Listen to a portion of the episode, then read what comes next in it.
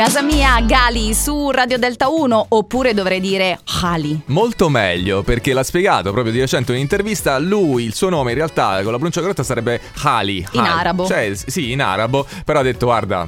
Va bene così, Tranqui- tranquilli, potete chiamarmi come vi pare, basta che mi chiamate. Come fai con gli italiani che, sì, che sono sì, si abituati a storpiare tutto? Si accontenta. Non so Beh. se invece è contento dei messaggi che ha ricevuto, per esempio, sulla nostra pagina Facebook, perché abbiamo condiviso una foto e insomma tanti hanno avuto da ridire su, su quello che indossava la mamma nella La- foto. Sì, il punto è quello, è una foto in cui lui tra l'altro dà un bacio affettuosissimo alla madre che ha una pelliccia e noi non sappiamo, potrebbe essere anche una pelliccia sintetica.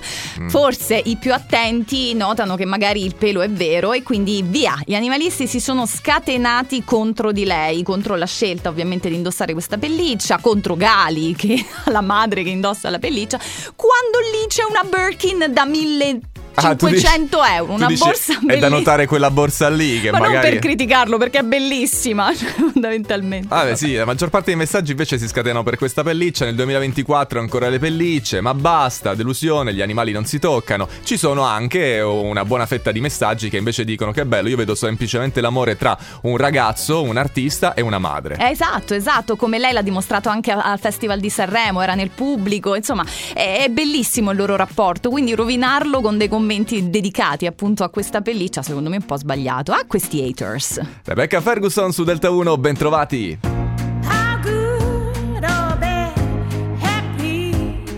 Bad, does it have to get